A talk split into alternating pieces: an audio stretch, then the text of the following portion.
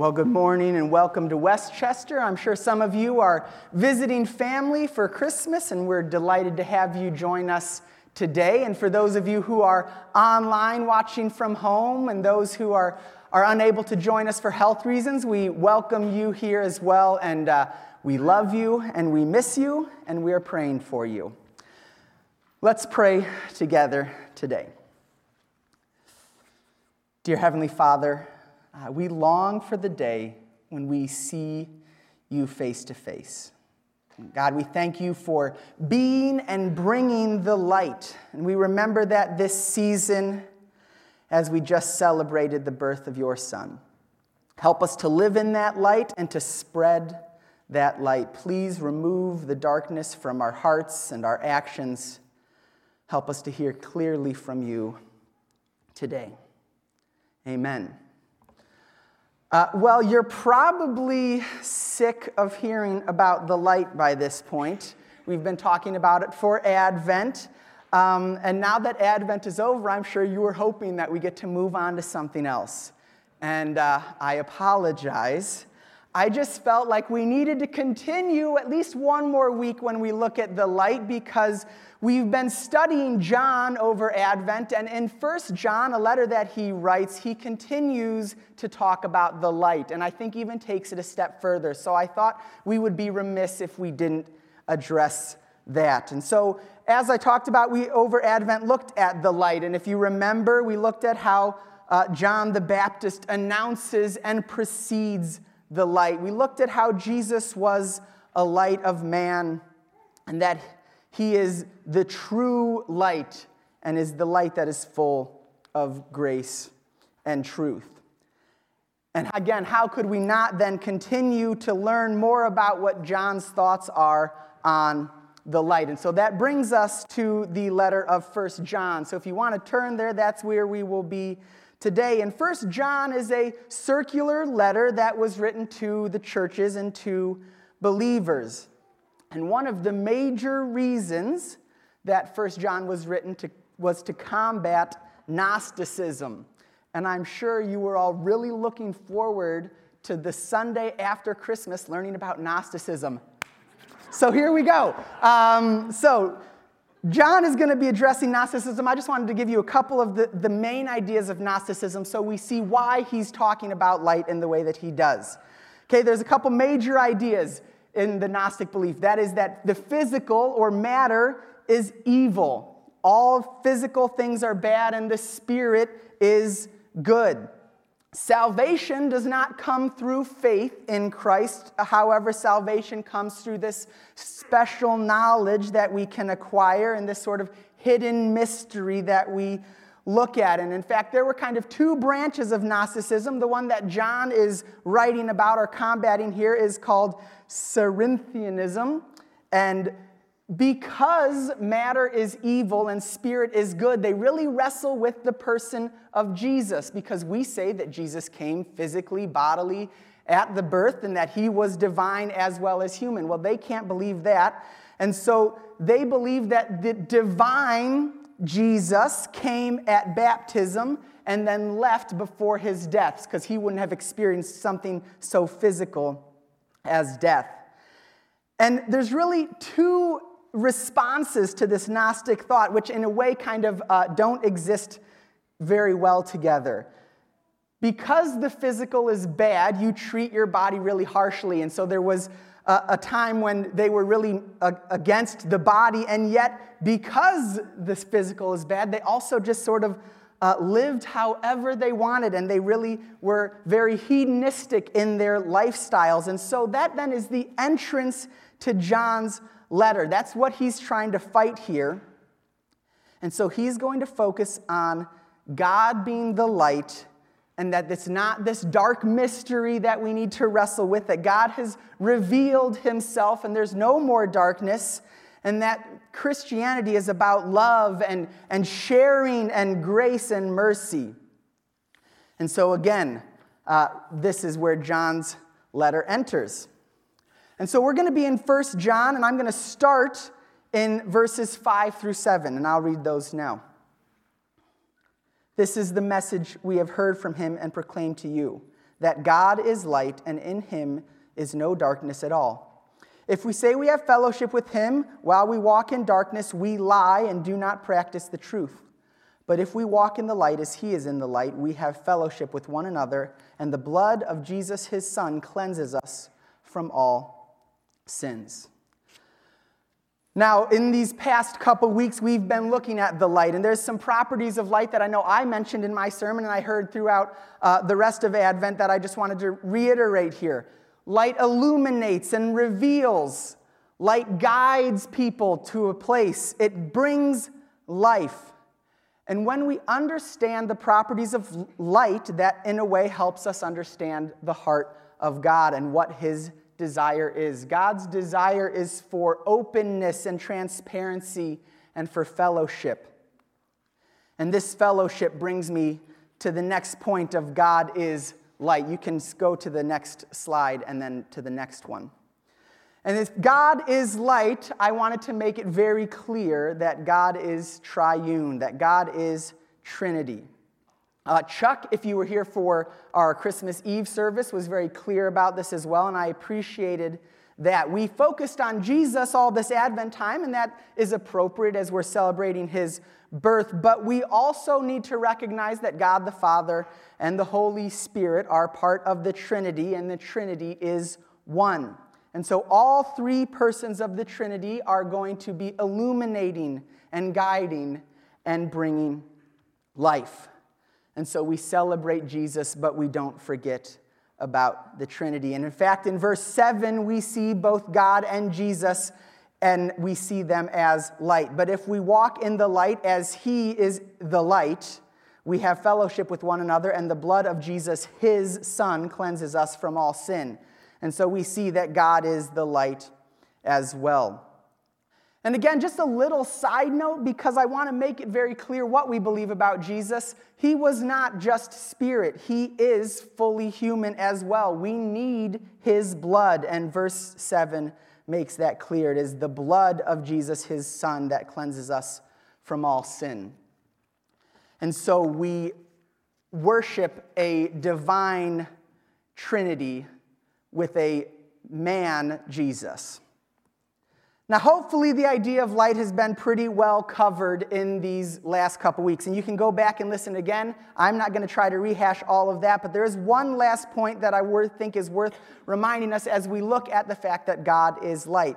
And that is that God does not coexist with darkness. There is no darkness at all, which is why the work of Jesus is so important to us because his death and resurrection are the things that we rely on for salvation.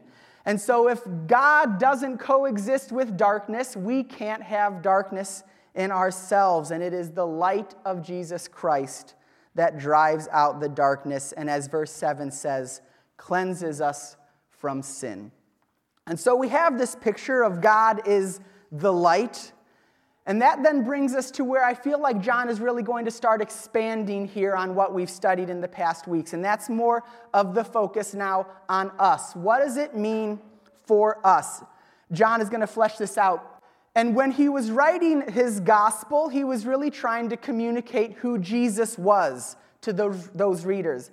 And now, as we get this letter in First John, he's writing to the churches a little bit more about what does it mean to be a follower of Christ? What does the Christian life look like? And so if God is light, what does that mean for us? And the first thing we see is that we walk in the light. Now, we don't base our salvation off of works. Um, we can't do enough to earn or become light in and of ourselves. But once we accept the light of Christ, things change. Our attitude and our actions are going to be different than before. Okay, when Jesus enters and now we are walking in the light, there's going to be a difference. There's no shadows, there's no hidden things. Remember, I talked about that God is a God of openness and transparency, and John is calling the church to recognize that change. You are all different because of Christ in your life.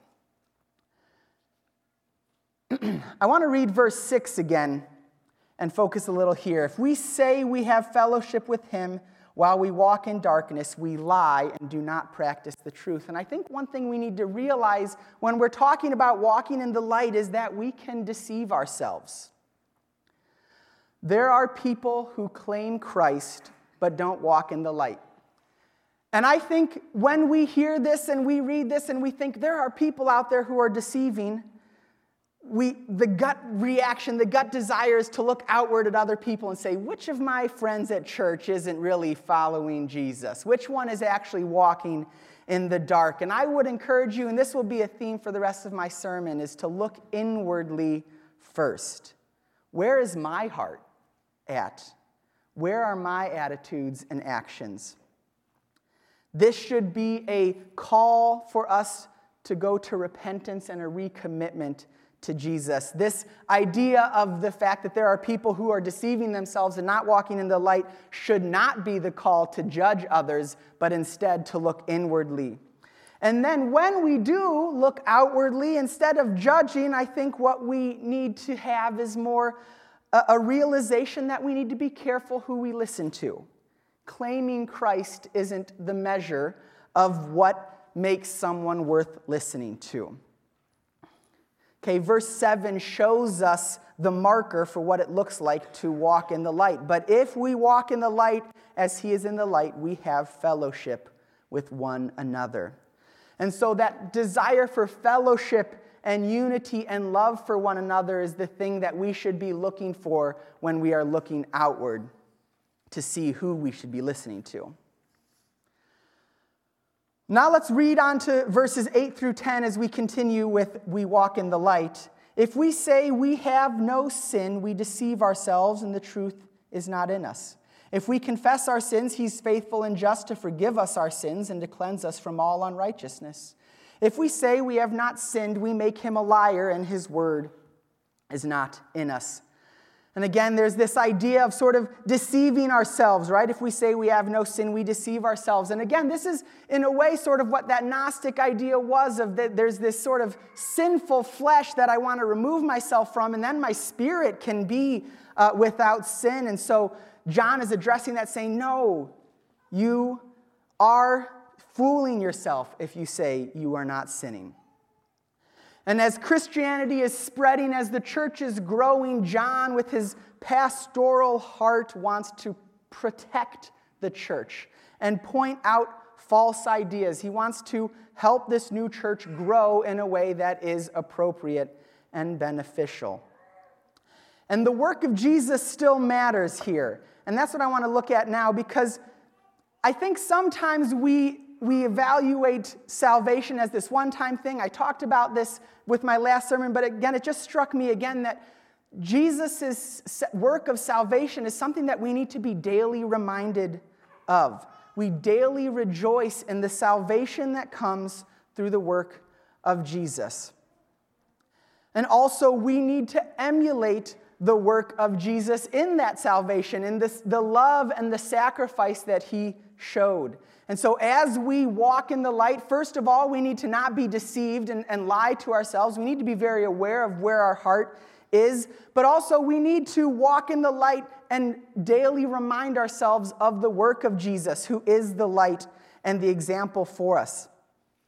And that leads us to the last point in this section, which is that when we walk in the light, that does not equal perfection. Now, John is speaking to those who walk in the light. He's speaking to the church. This is a, letter to all the churches around. And he's reminding them of their sin. You continue to sin. And while we are still on earth, we are going to have these two competing natures.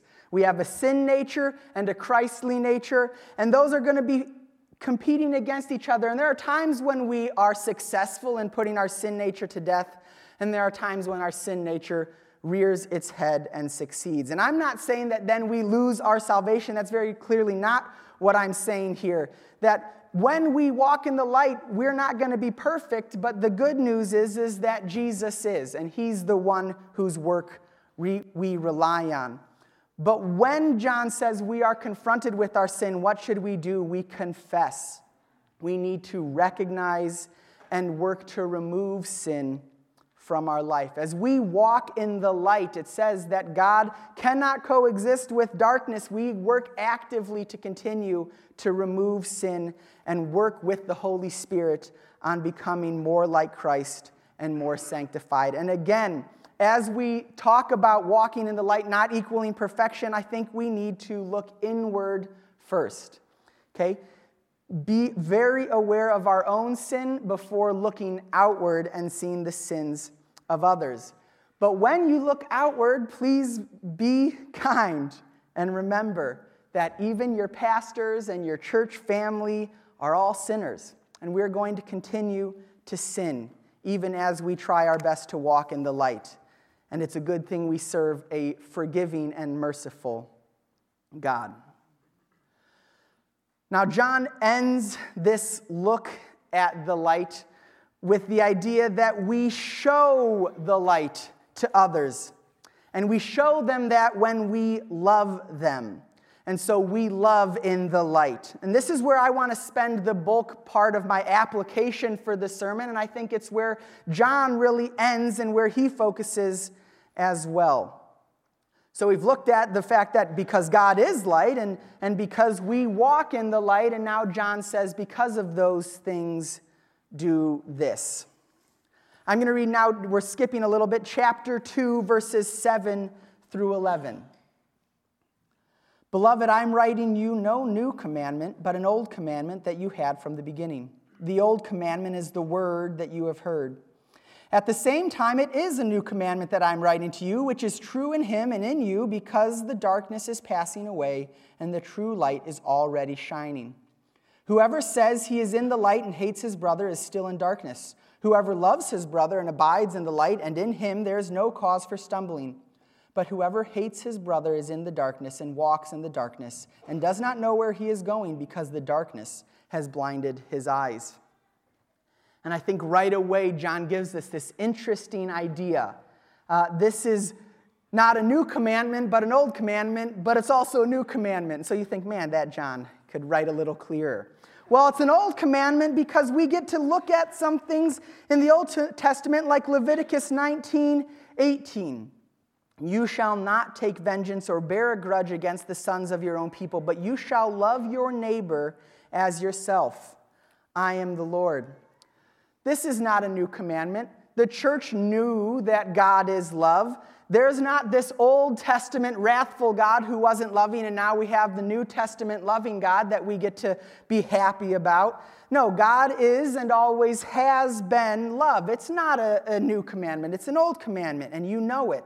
But it is new because there's a couple things that make it new. There's the new example of what love for your brother looks like, and that's the example of Jesus on the cross that amount of sacrifice and willingness to serve. Then there's the new commandment because Christ teaches about love and, and fleshes out more of what that looks like if you're going to be a follower of His. And then also there's this new commandment because we're in a new era where the church is working to spread the gospel and share that love with the world around them. And so the church era should be one that is filled with love. And guess what? That is where we are at right now. We are still part of that church era. And so that command or that instruction, that new commandment is for us as well. We should love, and we love in and because of the light. And that brings us to our second point. If we walk in the light, we can't hate because hate doesn't coexist with the light. It says, if you hate your brother, you are walking in darkness. I think this is the thing that struck me the most this week as I'm preparing for this sermon is how often I myself allow hate to be the first thing uh, that I feel for those around me. And maybe you, I mean, if I'm being nice to myself, I wouldn't call it hate. It's a, a dislike or something like that. But it isn't love. It's not a, a sacrificial brotherly love. And so I wanted to spend a little bit how do we love our brothers. If this is the call, if we need to be loving others, if we're going to expand the light of Christ and show that we love because of the light, how do we do that? And I'm going to give you three words that were helpful to me um, because they rhyme. And I really like rhyming words. And it helps me understand how we can love those around us. And I think the first thing we do is we, i just ruined my verb tense. We prayer. Prayer is the first thing, right? Um, we, we love our brothers through prayer, and so we pray for those who are around us. In fact, my mom is uh, probably upset that I would talk about her because she would not consider herself a, a theologian to an extreme degree, but she had a really good thing to do. If you're ever fighting with your siblings or upset with someone, my mom would say, You should pray for them. And it's really hard to be mad at someone when you're praying for them. And like my brother would drive me crazy, and then I'd have to, my mom would be like, go pray for him. And I'd be like, oh man, now I know I'm not gonna be mad at him anymore. Okay, so the first thing I think we can do is prayer. And then after that prayer, there's just a general care that we can show for people, right? We can reach out, we can serve. And so as we love, as we seek to remove hate from ourselves, we pray, we care, and then the last thing is we share. We share Christ with them.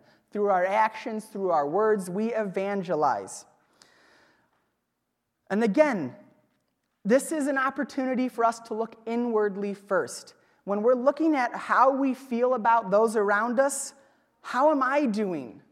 Are there people that I'm struggling with? Are there people that I'm hating? And we need to remove that. And then when we look outward, around us we love because of the light. And the last point of as we love in the light is that it is going to be revealed by our actions and our attitudes. We can't love someone if we're treating them poorly. That isn't love. This is a call to action that John is giving us. Love your brothers. This is not just a quote unquote heart change that we're looking for. Okay? We want the light to expand. If God is the light and we walk in the light and we love in the light, our desire is for that light to expand to those around us and it's going to defeat the darkness, and we know that. And so our actions and our attitudes are going to reflect that desire to expand the light through love. There's that famous song, They Will Know We Are, which sounds really depressing. I think we should uh, amp that up. They will know we are Christians by our love, which is not by our ideas or our theology or our programs or our politics. They know we are Christians by our love. And so, if we are going to love in the light with our attitudes and actions, again, we start by looking inward and we look at myself. This week, as I'm working on this sermon, my wife and I were on a walk, and I had inter- a very minor interaction, small interaction, not minor, a small interaction with another group of people as we walked past them. And I left that thinking, oh man, sort of like grumbling. And I talked to Karen, I said, why is it that that was my response instead of I see that person as an image bearer of Christ who God loves and who I need to love. And it was, again, a very convicting week for me. So great.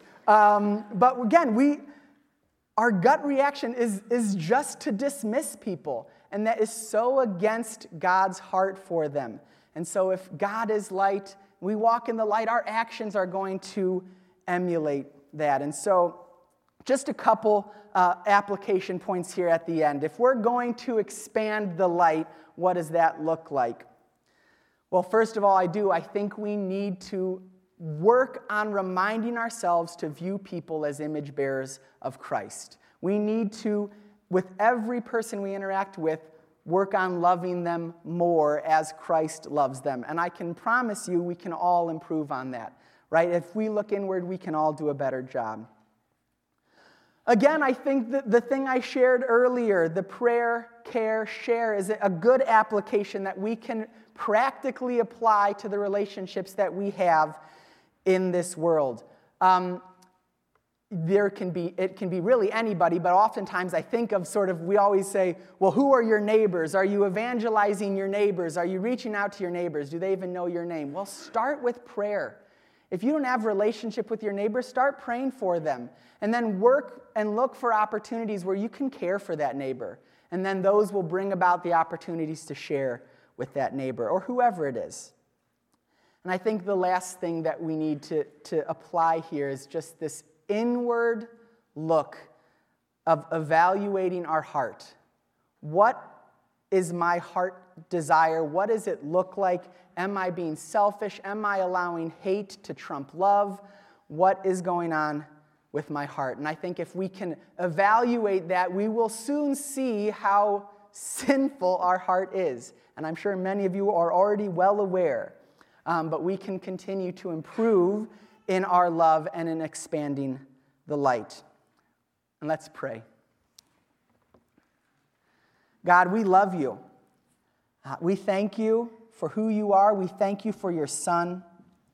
And we thank you for the indwelling of the Holy Spirit. We ask that we continue to grow more like you uh, because of the Spirit's work.